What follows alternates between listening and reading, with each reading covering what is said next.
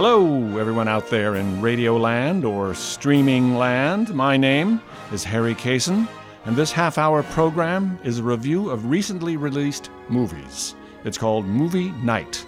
That's K N I G H T, as in a defender of the realm. I'm someone who appreciates and occasionally even defends the art of cinema. As a reviewer, perhaps I might guide you, dear listener, to what you may or may not want to spend your time on. If that sounds interesting to you, this review show might be your cup of popcorn. I was fortunate enough to have worked in Hollywood for many years as what they call a creative, though now I'm even more fortunate to reside here in lovely Cape Cod. Also, I'm not here to criticize other films or filmmakers, knowing firsthand what a maddening, unpredictable, and only occasionally rewarding world that can be. In short, I'm here to recommend current movies I admire. Over the next 30 minutes, I'll be reviewing four feature films Tetris, Persuasion, Bono and the Edge, a kind of homecoming with David Letterman, and the one film that is my current favorite for this episode. I'm keeping it a secret to hope the suspense will keep you tuned in. Perhaps you've seen these movies, perhaps not. Perhaps you've been hesitant to subject yourself to someone else's dream. Allow me to suggest otherwise as your movie night. During my many years in Southern California, I was privileged to make a few friends in the show business, and I'll be interviewing one of these lovely people each episode. My guest today is a true mover and shaker in the world of entertainment. Unlike my previous guests, he mostly made his mark in television. And what a mark! He is Kerry McCluggage, the former president of Universal Television for Universal Studios. Then he became chairman of Paramount Television Group for Paramount Studios. He is truly the creative mind behind the creative minds. He, he is personally responsible for some of the finest programming to come from American TV. Here's a short list of the shows he developed The A Team, Law and Order, Murder She Wrote, The Equalizer, Star Trek Voyager, and a little show called Frasier, and many more. Like I said, what a mark. He and I have been friends for years, and I'll be talking with him in just a few moments. You won't want to miss it.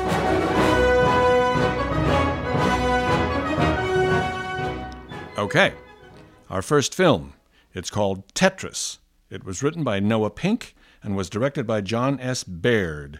It stars Taron Egerton, Toby Jones, Ayane Nagabuchi, and Nikita Efremov. Now, a little backstory.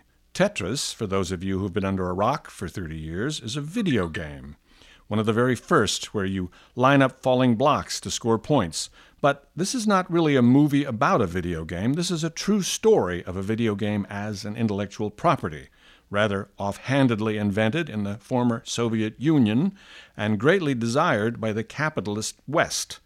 Taron Egerton plays Hank Rogers, an American entrepreneur who goes to greater and greater lengths to try and secure international rights from a people in a country where international rights are barely a concept, let alone profit or marketing or pretty much anything we're used to here in the West. This all takes place in 1989 when the Soviet Union is in its death throes, spiraling into an absolute morass of deceit and kleptocracy, which is a society based on stealing. Amidst this whirlwind of spying and lying, Hank Rogers has to somehow gain the rights to a silly little game because it has the potential to be worth tens of millions of dollars. On a personal note, years ago, I worked on a TV show as a researcher before the internet, and I took great care to assemble a beautiful library of research materials, rare books and documents that had countless references to stories and movies and novels, fairly priceless, irreplaceable stuff. As it happens in TV, we eventually got canceled, and I went in for my final workday, and the entire library had been cleaned out not by the studio who legally owned the material, but by an unknown someone or someones who light fingered it for themselves. When I inquired to the higher ups about this, nobody knew nothing. Kleptocracy. Ah, seeing this movie Tetris, I could relate. As you may be able to tell by now, this is a Cold War espionage thriller masquerading as a comedy. Taron Egerton is wonderful as the harried American, almost hopelessly in over his head, risking his livelihood, his family's security, even his own life as he chases this game around the globe. Why? Money, of course. During all this, what do the Russians claim they don't care about? Money, of course. except what the Russians actually do care about as they watch their country plunge into free fall? You guessed it money, of course. If you've seen Taron Egerton before in the movie Kingsman or the movie Rocketman, you know he's not afraid to take a flying leap into wild, unexplored territory. Well, he's well on form here, and my admiration of him only grew.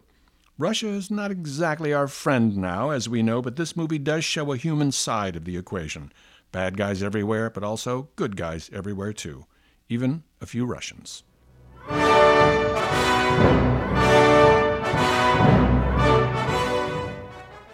Okay, so the next movie has the brevity challenged title of Bono and the Edge, a sort of homecoming with David Letterman. It's a documentary concert film. It was directed by Morgan Neville. It stars, guess who? Bono, The Edge, and David Letterman. It also prominently features Glen Hansard. So, this is only the second documentary I've reviewed, and though there's a concert at the center, that's only a small percentage of what we witness. Basically, we're following David Letterman, heavily bearded, as is his fuzzy desire these days, as he travels with Bono and The Edge, who show him their Dublin and talk about the genesis of their band. Bono and The Edge, for those who don't know, are two of the four fine Irishmen who make up the group U2. A confession, I've never been a huge fan of U2. They always seem a bit too self important in their stances, as though a rock and roll band could make a difference.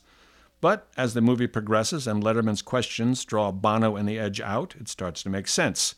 Turns out this, quote, wanting to make a difference, end quote, attitude all stems from the Troubles, in Northern Ireland 30 plus years ago, the bloody acts of terrorism perpetuated on the Catholics by the Protestants and on the Protestants by the Catholics. From their stance as trying to unite all people, U2 has always been about raising awareness of injustices around the globe. Hmm, maybe a rock and roll band can make a difference. In any case, the whole thing clips right along. Glen Hansard from the movie Once and The Commitments is a charming fellow. He came out and led an audience sing along a few years back in Los Angeles when I saw a production of the Tony winning show he wrote. He was charming indeed. So, in a nutshell, the whole thing grew on me. The live concert threaded throughout is enjoyable, and by the end, I felt entertained and a bit enlightened. And there's a phrase Bono used to describe the band's philosophy regarding inclusion. Quote, there is no them, there's only us. End quote.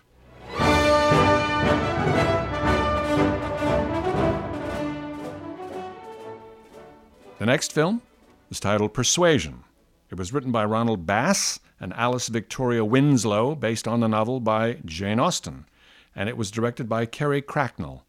It stars Dakota Johnson, Cosmo Jarvis, Nikki Amuka Bird, Henry Golding, and Izuka Hoyle. This film is the newest entry into the seemingly endless Jane Austen canon, and though you'd think that's an overvisited genre by now, these folks are here to show you there's life in the old girl yet.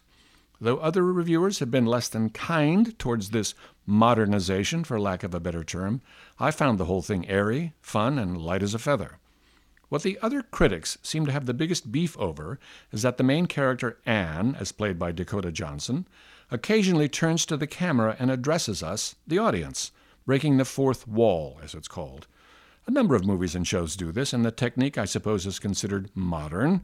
Too modern for those other critics, apparently, Jane Austen is fairly sacred turf to those of the British persuasion, pardon the pun, but for filmmakers, the difficulty in adapting any novel to movie form is the lack of narrative from the author.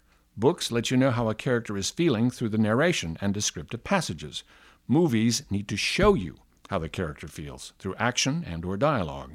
One way is to insert an actual narrative and either have a voiceover from an unseen source describing inner thoughts as the author would, or to have the characters say out loud how they're feeling, either to another character, to themselves, or directly to us in this case. British purists seem overly incensed with the liberty being taken here, but it all worked for me, and Dakota Johnson worked for me.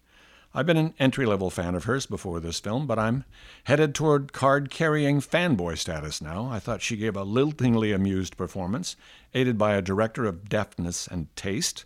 There's no modern day slang here, no wink- winking attitude to distance the actors from the period or the story, nothing to yank us out of this elegant and sunny 19th century world. And it's rainbow cast. Think Bridgerton or the recent David Copperfield adaptation, which to me makes the whole pageant even more fun. Modern, perhaps, but fun. As for the story, well, it's classic Jane Austen. It centers on Anne finding love, having been in love before, and meeting up again with her previous flame. You don't really need to know anything more than that. Suffice it to say, all the performers are apt and able, as I've said, and Dakota Johnson comports herself wonderfully. I think Jane Austen herself might just get a wry smile over what these folks have done with her romantic and timeless story.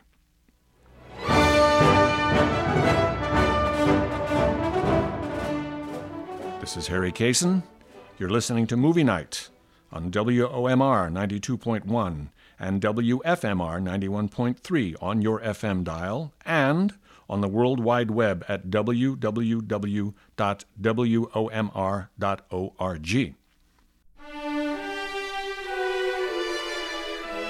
It's now time for my guest. He is my friend Kerry McCluggage, and though he is now retired, he was an executive at the highest level, both for Universal Television, where he was president for a decade, and Paramount Television, where he was the chairman for the next decade. When anything in television at those two studios got the green light, he was the person making that happen. He developed or helped develop such shows as Law and Order, Murder She Wrote, The A Team, Miami Vice, Entertainment Tonight, Star Trek Voyager, and Frasier, to name just a few. He also had his hand in several movies, including Out of Africa, and he's incredibly well regarded in the world of entertainment. He's been referred to as a dolphin who swam with the sharks. Smarter than the sharks and not nearly as ruthless. The other remark came from a frustrated work colleague who couldn't understand why Kerry couldn't occasionally bend the rules and even lie, calling him, quote unquote, morally inflexible. a mutual friend turned to me and said, Thank God for that. Here he is, the morally inflexible Kerry McCluggage, the man whom my boss called Boss. Hi, Kerry. How are you? I'm fine. How are you, Harry? fine, thank you. Uh, so let's get right to it. Let's start at the top. Let's talk about Frasier a little bit. What's the uh, what's the genesis of how that show came about? Uh, well, Frasier was um, one of the first shows that we developed uh, when I came over to Paramount from Universal. I'd uh, met with the network division president. He came back to me one afternoon and said that he had just sold a, a new series with uh, Kelsey Grammer to NBC with uh, the uh, writers that had come off of uh, Cheers and Wings, um, Casey Lee and Angell at the time, who were one of the top comedy writers at Paramount.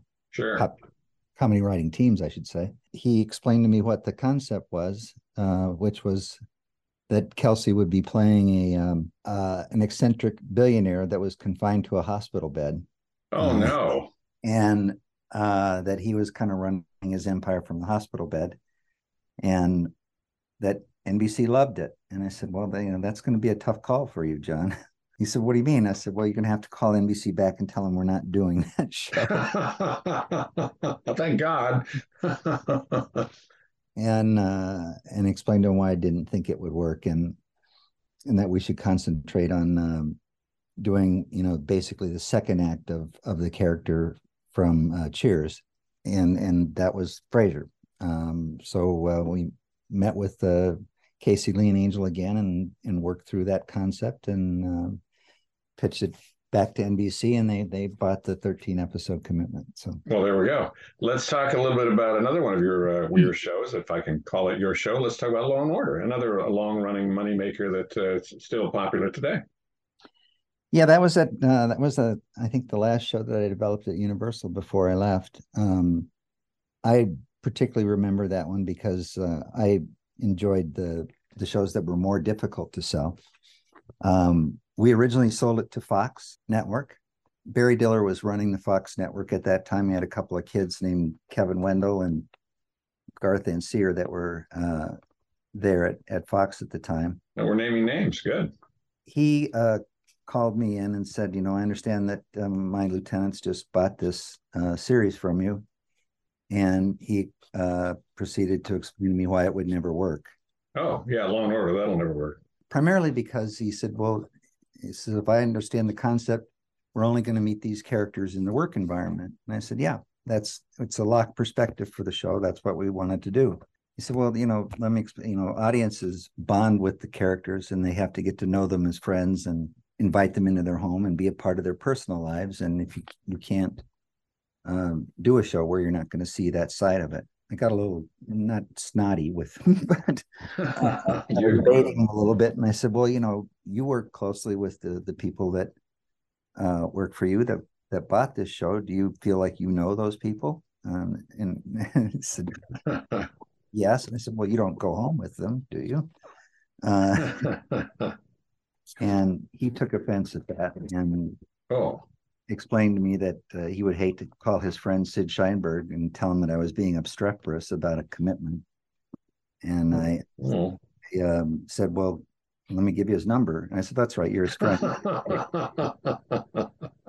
but that's the show we sold and that's the show we want to do. And uh, I finally calmed him down a little bit by saying, look, I, I can't let you out of the commitment, but um, if I can sell it elsewhere, I'll sell it elsewhere. And so we sold it to CBS, uh, released Fox from their commitment. And it was the favorite pilot that CBS ordered uh, that they um, ordered to pilot, but did not order to series. So it was mm. a hmm. show that they did not order. And uh, then I took it to NBC where Brandon Tartikoff was running the network, and he he wanted this other show that we were doing called Nasty Boys. That was another police show. So the deal we made was that we would write the twelve scripts behind the pilot of Law and Order, and do the two-hour pilot for Nasty Boys. And between the two, we would have to order one to series. He ended up ordering both. Um, Nasty Boys was six and out, and oh yeah, and Law and Order has been on for 20 plus years with multiple spinoffs. But yeah, um, no kidding. So, as you were coming up through the ranks, uh, what's the best advice any of your higher ups ever gave you that comes to mind? You know, the best advice I got early on was to read as many scripts as possible. mm-hmm. Sure. Both episodic and pilot scripts, and and really um, steep myself in in in uh, the quality of the of the scripts, you know, being produced and what were the elements that you needed to to do in in kind of the, the typical three act structure, which was a different structure, you know, given the commercial breaks in television at the time. What's the best uh, script you ever read? I have favorites, but most of the favorites are uh, um, are related to the degree of difficulty in selling them. Mm, I see. The more of a challenge, the more fun for you. Yeah, the Miami Vice script was would be right up there. Um, sure. The our premiere of that. Yeah, I remember that. That was a great show. And um, I think you know Frasier would on the comedy side would probably be the top top one that I'd I'd slate. It was just extremely well written. Uh, you know, I I would throw Law and Order into that category as well. The, the pilot script for that was uh, it was a really good demonstration of what the series would be, even though it was a, a self-contained story. Typically, how involved were you with pilot scripts? Were you giving notes and overseeing them as they progressed? Yes, I was very involved with that. I, I just don't know how you can do the development job without getting involved on that level because you have to help them uh, pitch the series, and then you know uh, they're all searching for you know answers, and as long as they know that you're trying to advance their idea, um, then it made the the notes process pretty easy. When when you were trying to reshape their idea into something else, um, not so much more difficult, and that really wasn't a job. You know, it's it's funny. You know, in the in the I worked in movies at Universal, and um, Frank Price uh, was running the movie division at Universal at the time, and he wanted me to get um, kind of just spend two or three months uh, working with uh, new agents and and uh, talent that was associated with the movie product. I'd worked with John Hughes on um, the television version of Animal House, Delta oh, House. Oh, sure, Delta House, yeah, the late great John Hughes. But he had a, a movie at the time that um, Frank wanted me to go down and, and take a look at. He said, you know, this is a piece of shit, and he doesn't know what he's doing. I said, well, you know, that hasn't been my experience with John Hughes, but he did overshoot and did a lot of improv, and so the the script. Uh, he was one of the fastest writers that ever I was associated with. That he actually wrote uh, the script for um, the Breakfast Club on a plane from New York to LA. Oh my God. And uh, rewrote it some since then. But John was a great director. He just wasn't wasn't terrific at the editing process and, and condensing all the stuff that he had shot. Um, but we worked on that, and um, of course, it ended up being a big, big hit, with much to the surprise of the people at Universal Pictures. But this was Breakfast Club you're talking about. Yeah. Wow. Um, and they didn't see it. They didn't. They did. They couldn't put it together that it was going to be great. No, no. They they thought it was a mistake to have even ordered it. oh, God. Okay. I want to talk about your dad just a bit. He was uh, he was important in uh, getting uh, a, bunch of Eagle Scouts together in in uh, the old days in Bellflower, where we grew up together. And uh, yeah, I think, as I remember, uh, there was a Guinness Book of World Records record that was set by your Boy Scout troop. Is that correct? I might have been at the time. I think we had eleven guys that all became Eagle Scouts at the same time, and I think that was record setting. I don't know if it was the Guinness Book of World Records, but it might uh, I remember hearing about that, that it was the Guinness Book, and certainly it certainly was your dad that was responsible for that. He was quite a brilliant guy. And what are you doing with your time these days? Well, I'm going back to trying to start campfires. Uh... uh, last time I was with you, I asked you uh, if you could travel anywhere in the world since COVID was lifting and I'm thinking about travel. Where would you go? You said you wanted to be in your swimming pool with your grandkids. Is that still true? Yep, I we're they're um, they're both getting pool trained as we speak. So, well, let's talk just a last little bit about television. What do you mm-hmm. like on television these days? Being the uh, being the gourmet that you are, there's a whole lot more with all the streaming services of, of product out there, and you know some of it is spotty, um, some of it is very good. Um, I mean, I I think. Uh, as often is the case, some of the, the shows that have become bigger hits with the streamers uh, weren't necessarily anticipated by them when they bought them. But um, Stranger Things, for instance, on Netflix was, I think, is a, a really good uh, science fiction slash teenage show. Yeah. Um, and they had zero expectations for that at Netflix, according to all the people that I know. And and you know, there's there's examples on almost all of the the shows, the the streaming services of product that you know um, probably wouldn't have ever uh, been able to be sold to a traditional broadcast network.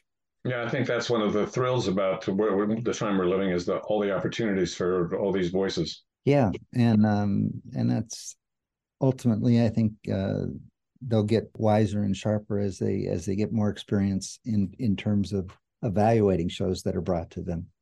Um, but they're up to a good start, and I think you know more product is better. Not all of it's great, but more more opportunities that you have for writers and producers uh, to express what ideas are close to them and what they want to try to uh, get through to an audience, the uh, the better product is going to come out.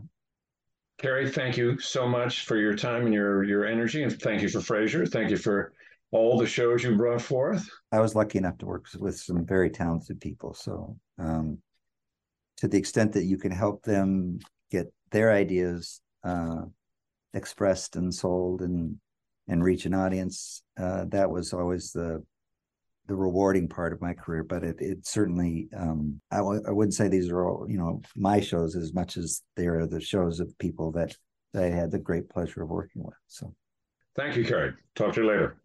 All right, here. I'll talk Bye. to you soon. Bye.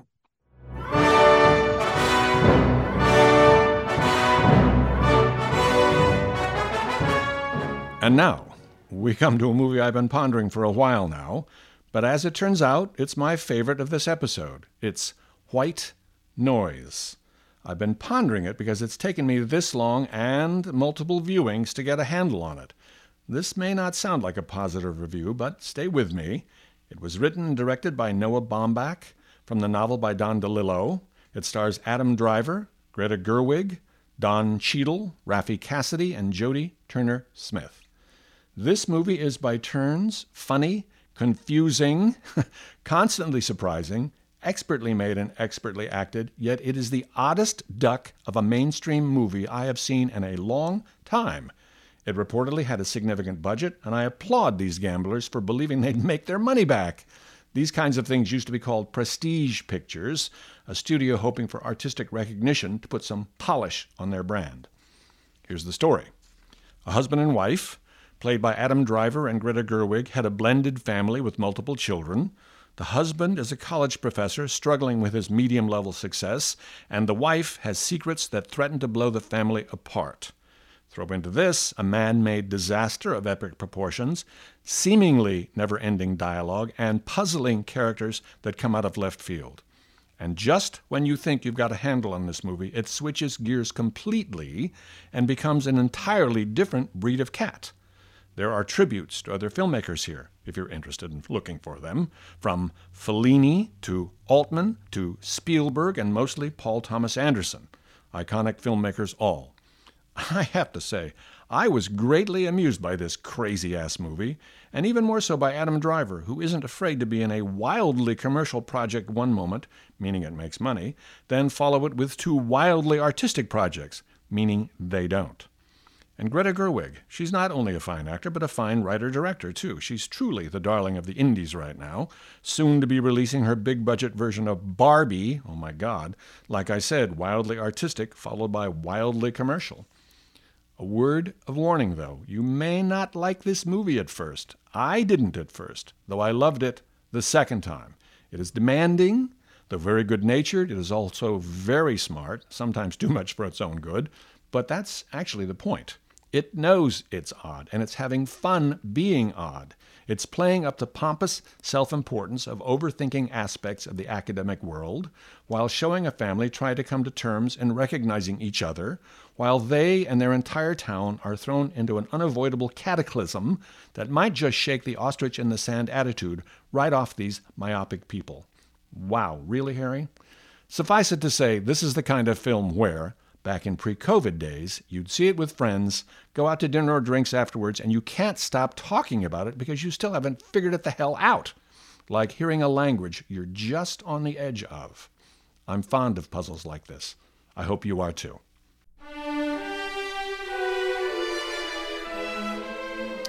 Well, friends, that's my poem for this lusty month of May 2023. Please join me every first Monday of the month at 12:30 p.m. Eastern Standard Time here on 92.1 WOMR and 91.3 WFMR or online at www.womr.org.